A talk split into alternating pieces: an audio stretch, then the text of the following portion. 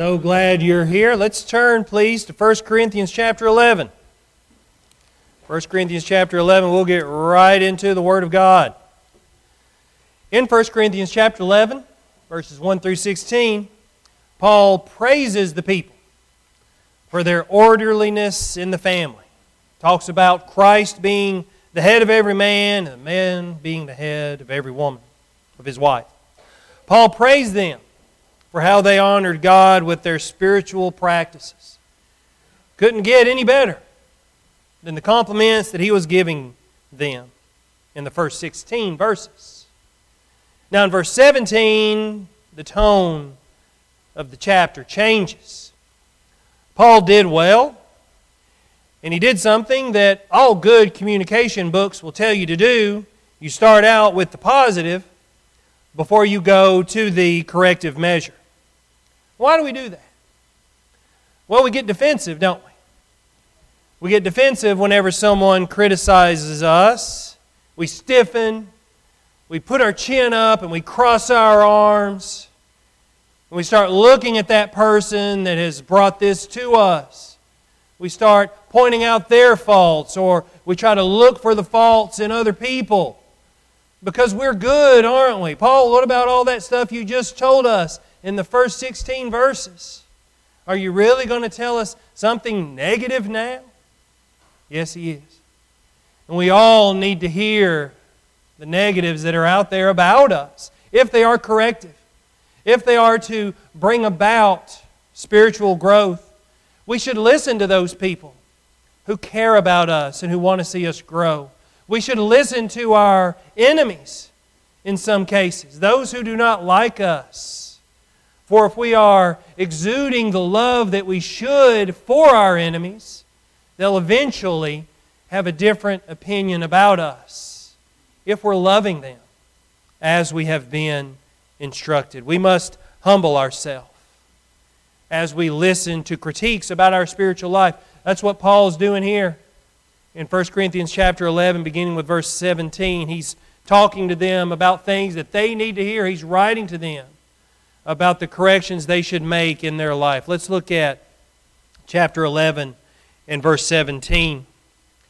But in giving this instruction, I do not praise you, because you come together not for the better, but for the worse. The church is in its early days, it's in its infancy. They're coming together, they're still learning the rules of engagement about how they should come together as a group of people. And Paul tells them you're coming together, but it's not for good reasons. For in the first place, when you come together as a church, I hear that divisions exist among you. And in part, I believe it. There's divisions among you. Christ brings us together. Why are there divisions among you? He actually addresses this in the first chapter of 1 Corinthians, and it had to do a great deal with doctrinal matters.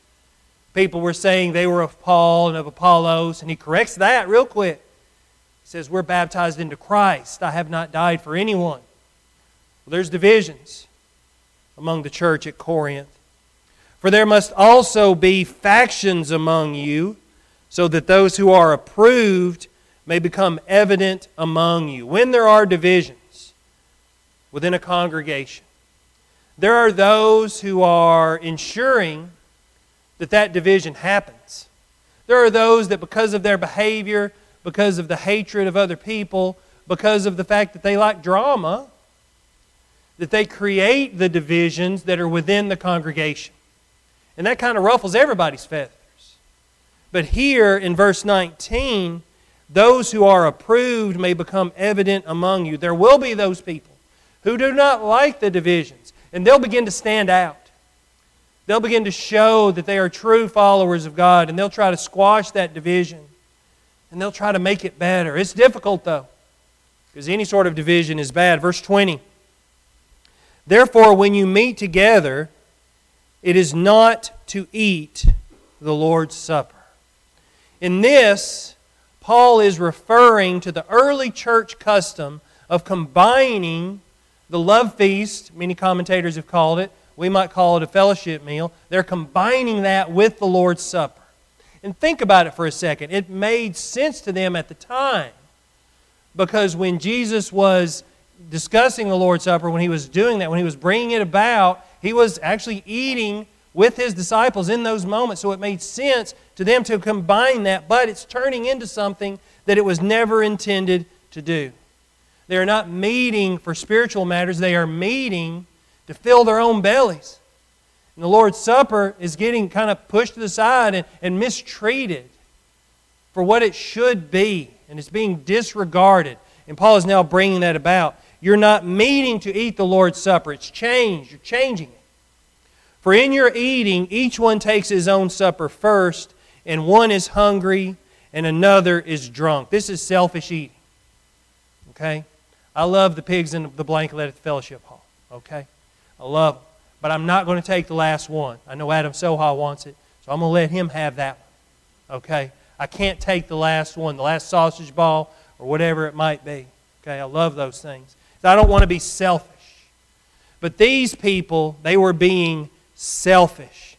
In, in a, a, a meeting such as this, those who had a lot would, would bring more food. Okay?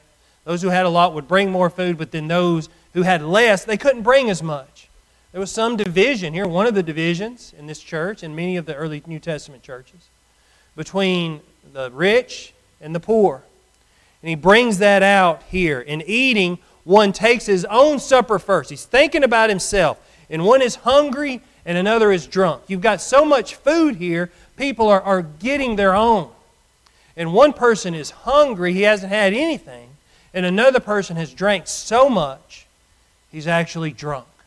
So this is just illustrating the division here that's among them. And not only that, the heart that would have to be in somebody's self to say to a person, No, you stand over there. I saw what you brought. You only brought one dish, and it was chipped in, in the, on the corner, so I'm going to have mine first. They're very selfish in their eating here. What, he says, do you not have houses in which to eat and drink?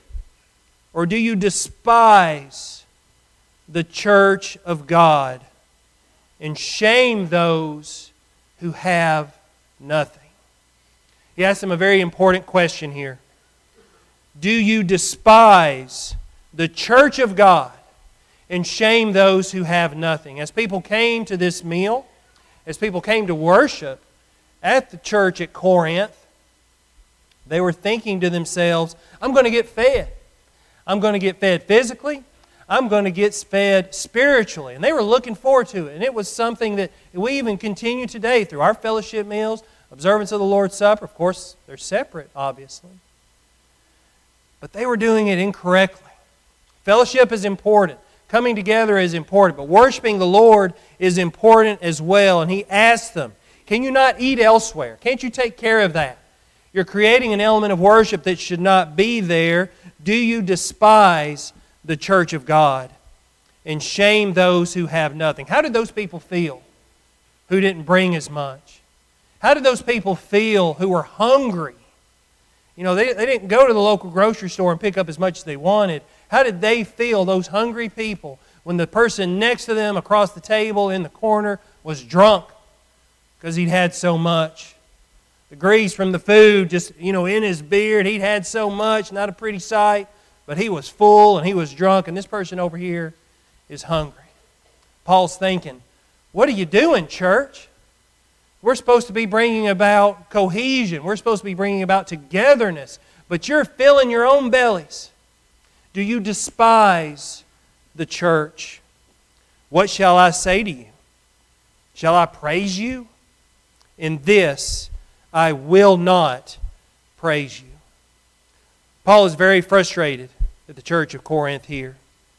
And it brings about an important question for us to consider Do you despise the church? Your attitude towards the church is a matter of great importance because it reflects how you will then interact with it as a body, with its people individually, with its ministries and things that it does. If you despise the church, there are things that you may be acting out in or not doing, and you might be shortchanging yourself spiritually speaking. The question here, of course, was asked primarily about the Lord's Supper. The Corinthian congregation was abusing it, they were perverting it, making it an occasion of gluttony and intemperance. And Paul rose up in protest. He says, Don't do this. You're doing it all wrong. You're missing the point. There are other areas that we are going to look at this morning to see if it is, in fact, an area wherein you despise the church of God. Despise, that's a pretty strong word. And in some cases, you might use it to explain yourself in a way that's even greater than hate. You know, you love something or you hate something, but do you despise it? And we might use that in a phrase such as, like, I despise it with my every being, every, fi- every fiber of my being. So I think here Paul is using this word in a very heavy way. And the question this morning is Do you despise the church? Do you look down on it with contempt? Do you disregard it? Do you neglect it? We're going to consider this this morning. So, what are some ways that we might despise the church? Number one, we can despise the church by missing its assemblies.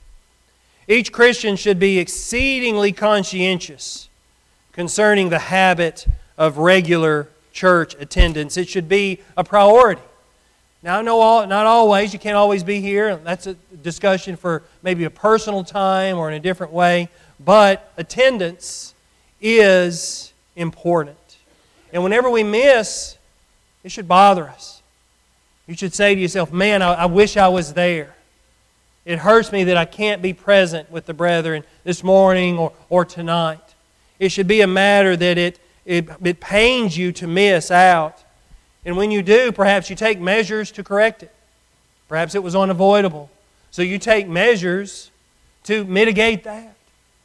Many people might meet for early morning devotional because they have to go someplace. They might worship elsewhere as they travel and and head in one direction or another. Many on fall break this week will, will attend Bible study at a, at a sister congregation. All great things. But basically, the question is do you despise the assembly of the church? Hebrews chapter 10, verses 23 through 25 says this Let us hold fast the confession of our hope without wavering, for he who promised is faithful. Let us hold fast to what we believe. Let us hold fast to our faith. Not let's put it in a closet and just pull it out whenever we need it, but let us hold fast. Let us use it. Well, how do we do that? Let's continue. Let us consider how to stimulate one another to love and good deeds. That's part of the fellowship. That's part of coming together. That's part of working together. And we can't do that if we're not here. Verse 25 Not forsaking our own assembling together, as is the habit of some, but encouraging one another.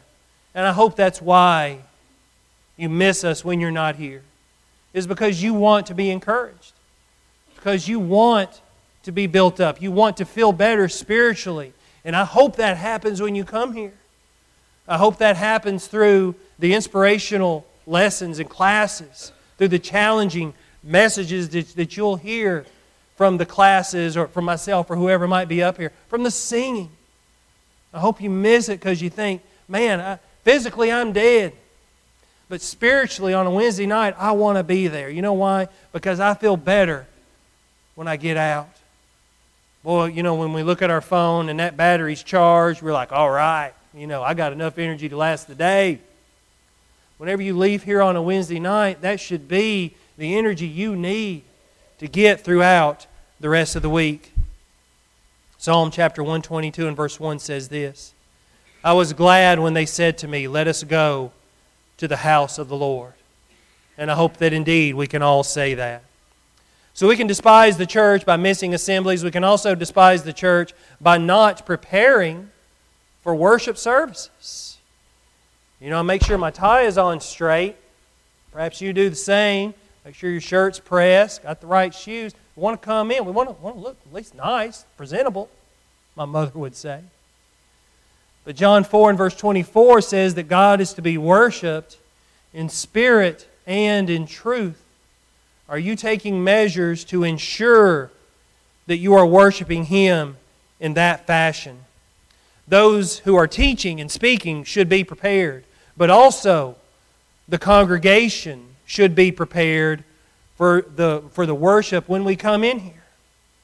You know, I pour over these lessons, the teachers pour over their lessons, and, and they're prepared. But are you prepared to hear and to listen and to sing? Maybe you're not the best singer, but maybe those words really resonate with you, and you focus on that for a little while. And hopefully, you're not thinking about worldly stuff. When we're in here, we got to focus on spiritual matters, and that's how our faith is built. That's how we are strengthened. That's how we show we love the church rather than despise her. Worship itself is not accidental. We must prepare our hearts for it.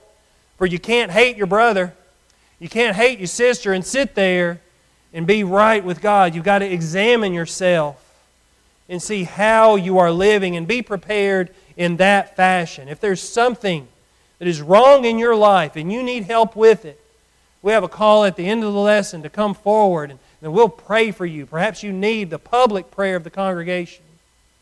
Or maybe you need to ask myself, one of the elders, or someone else that you trust to pray for you so that when you do come here, you are prepared as a listener and as a participant in the worship service.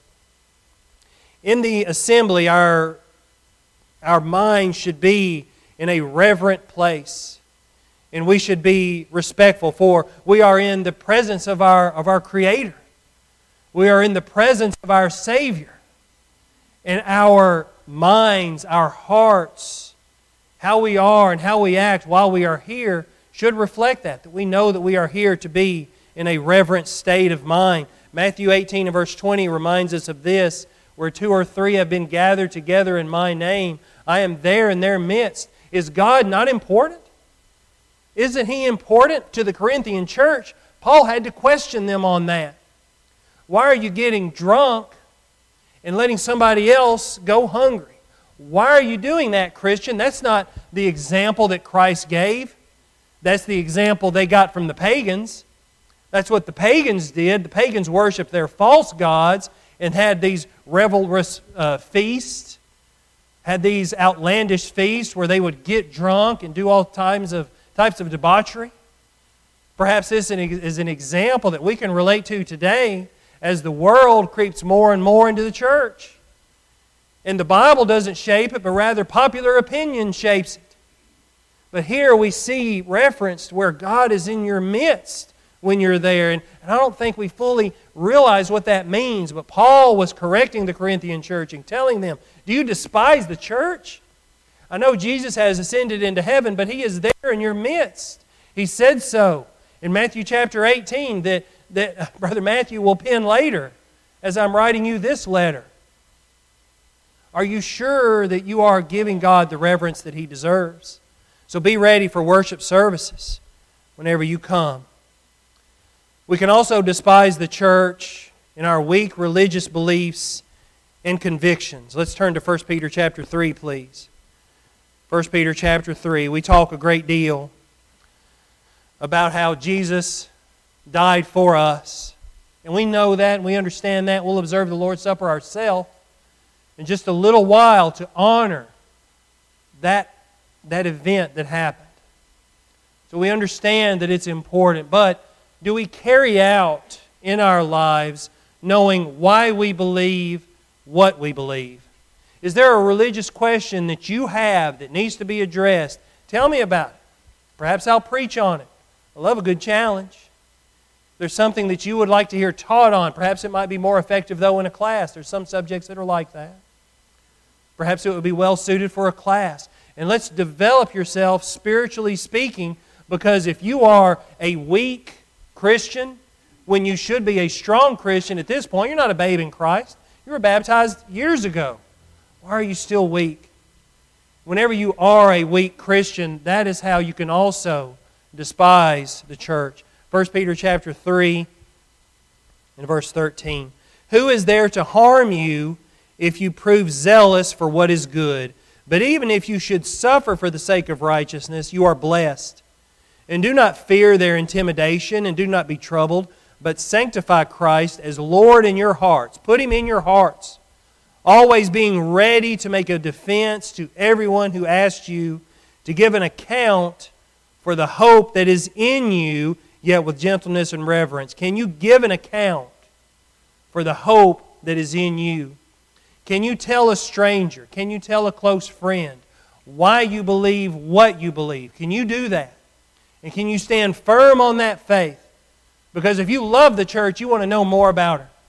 You want to know more about what it stands for, and you want to keep growing in your spiritual life.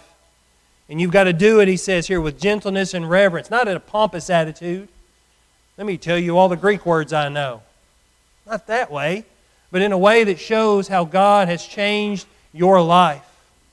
Verse 16, and keep a good conscience, so that in the thing in which you are slandered, those who revile your good behavior in Christ will be put to shame. As you grow in Christ, people will see and know, you know what, I, I, I know their character. They wouldn't do anything like that. For it is better, verse 17, if God should will it so that you suffer for doing what is right rather than for doing what is wrong. We must stand up for our beliefs because it is through Jesus Christ that we have salvation, and we must tell other people that. But so many people turn to the world, turn to material things, turn to popular opinion for their lives, and they follow that. Well, we see the mistakes of the Israelites throughout the Old Testament and how they went after other gods. And may none of us here this morning, within earshot of my voice, turn to other gods in their life, from the youngest to the oldest this morning. But may we always strive to have strong religious beliefs and convictions. Our beliefs are important. Let's look at Acts chapter 4, and we must be ready always to defend them. If you were to have a conversation in school and someone were to ask you, or at work, and someone were to ask you about why we believe and practice in certain ways, could you answer those questions. There's some great books out there. Perhaps you just want to study for yourself. And it's a great place to start. I have some great books. We've got great books in our library where you can really fortify your faith and not have one that's weak or, or that's greatly lacking. Acts chapter 4 and verse 18. And when they had summoned them, they commanded them not to speak or teach at all in the name of Jesus. But Peter and John answered and said to them, Whether it is right in the sight of God to give heed to you rather than to God, you be the judge. For we cannot stop speaking about what we have seen and heard. We all need that level of faith. I can't stop speaking about it. You know, I get up here every Sunday because I'm excited about what I have to tell you. And I hope that every day of your life, whenever you read the Scriptures, whenever you think on spiritual things, that you get excited about what you read because that brings about conviction. That brings about belief in important things that are life changing and that have a wonderful place in eternity. But we must be ready to give an account in all things. And I would like to challenge our young men to consider their future work in the church. And I would also like to encourage our young ladies to consider their role in ministry know, Brody does a great job with the youth program here. We have Lads Leaders, other avenues where the young people can grow and develop their faith and practice their faith because it comes, becomes so important as they look to the future and where they will be establishing themselves in their home life. And what congregation will they go to if they move away from here? Where will they worship? And they'll do those things because parents, other members here because we instilled in them the importance of a faith that goes beyond these walls. Mark chapter 8 and verse 38.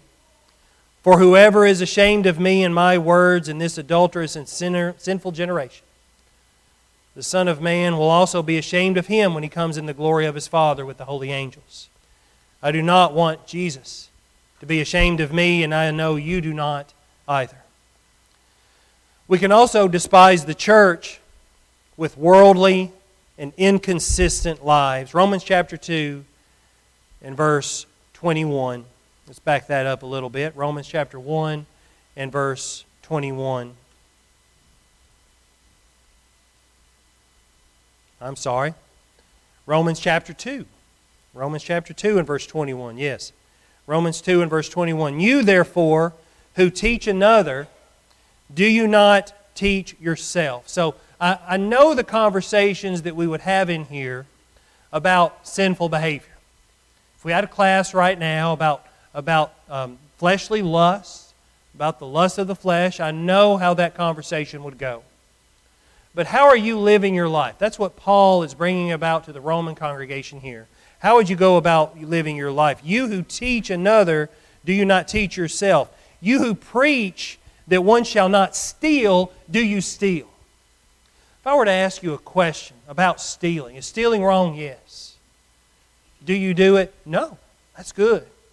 But if I were to ask you a personal question, perhaps a more personal question about a sin in your life, in here, you might say, No, I don't do that. But do you do it outside of here? That's what Paul is bringing about to the Christians here. You who say that one should not commit adultery, do you commit adultery? You who abhor idols, do you rob temples? Do you go and get idols yourself?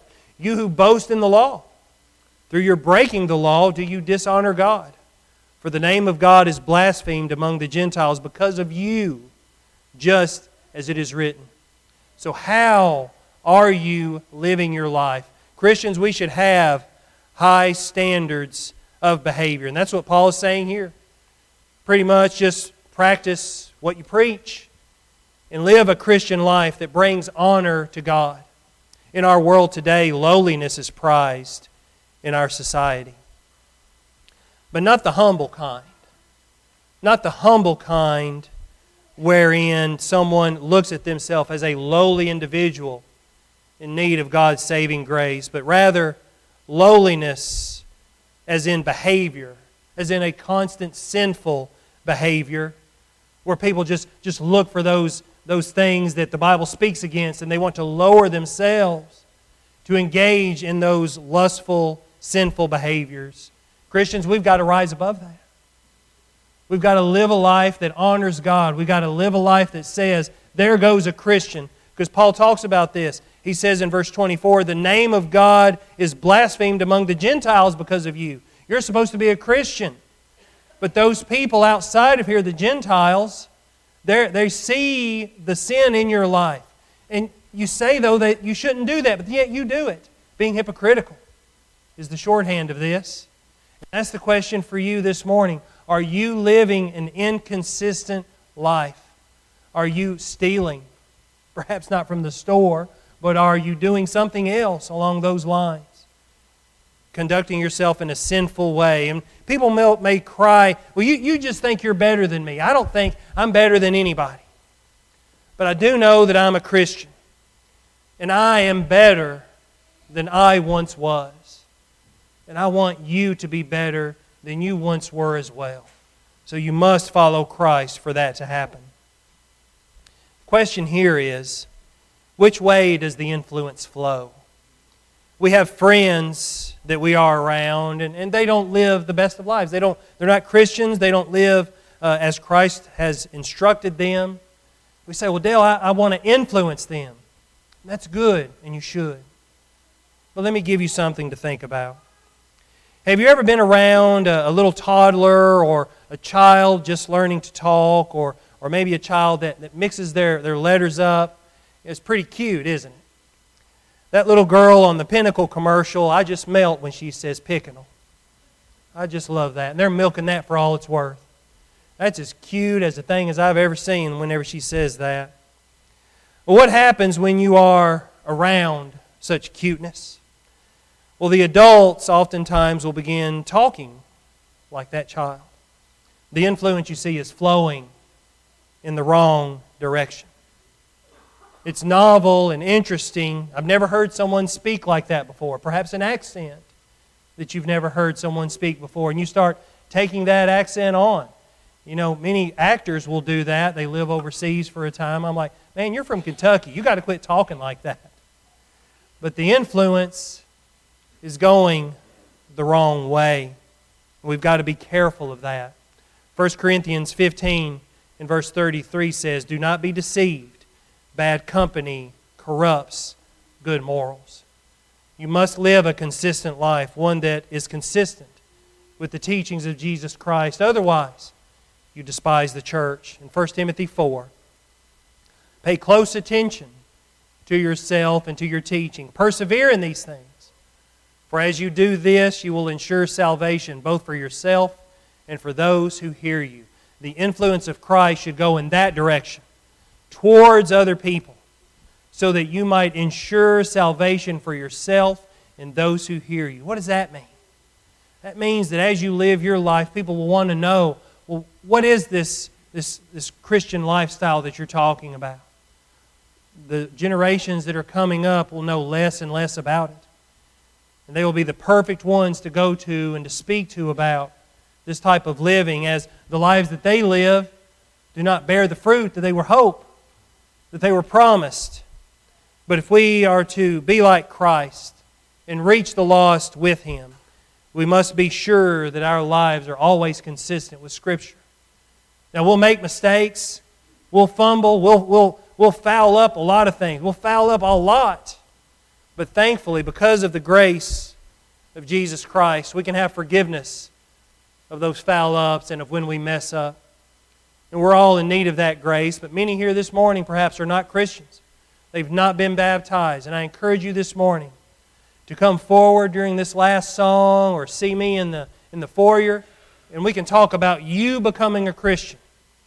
We can do it today, and you can be added to the body of Christ, and you can stop despising the church. Or if you are a Christian and have fallen away and need prayers, I hope you'll come forward and let us pray for you as well. There are two types of people who despise the church those who are not Christians, those who don't want anything to do with it, and those Christians who should know better.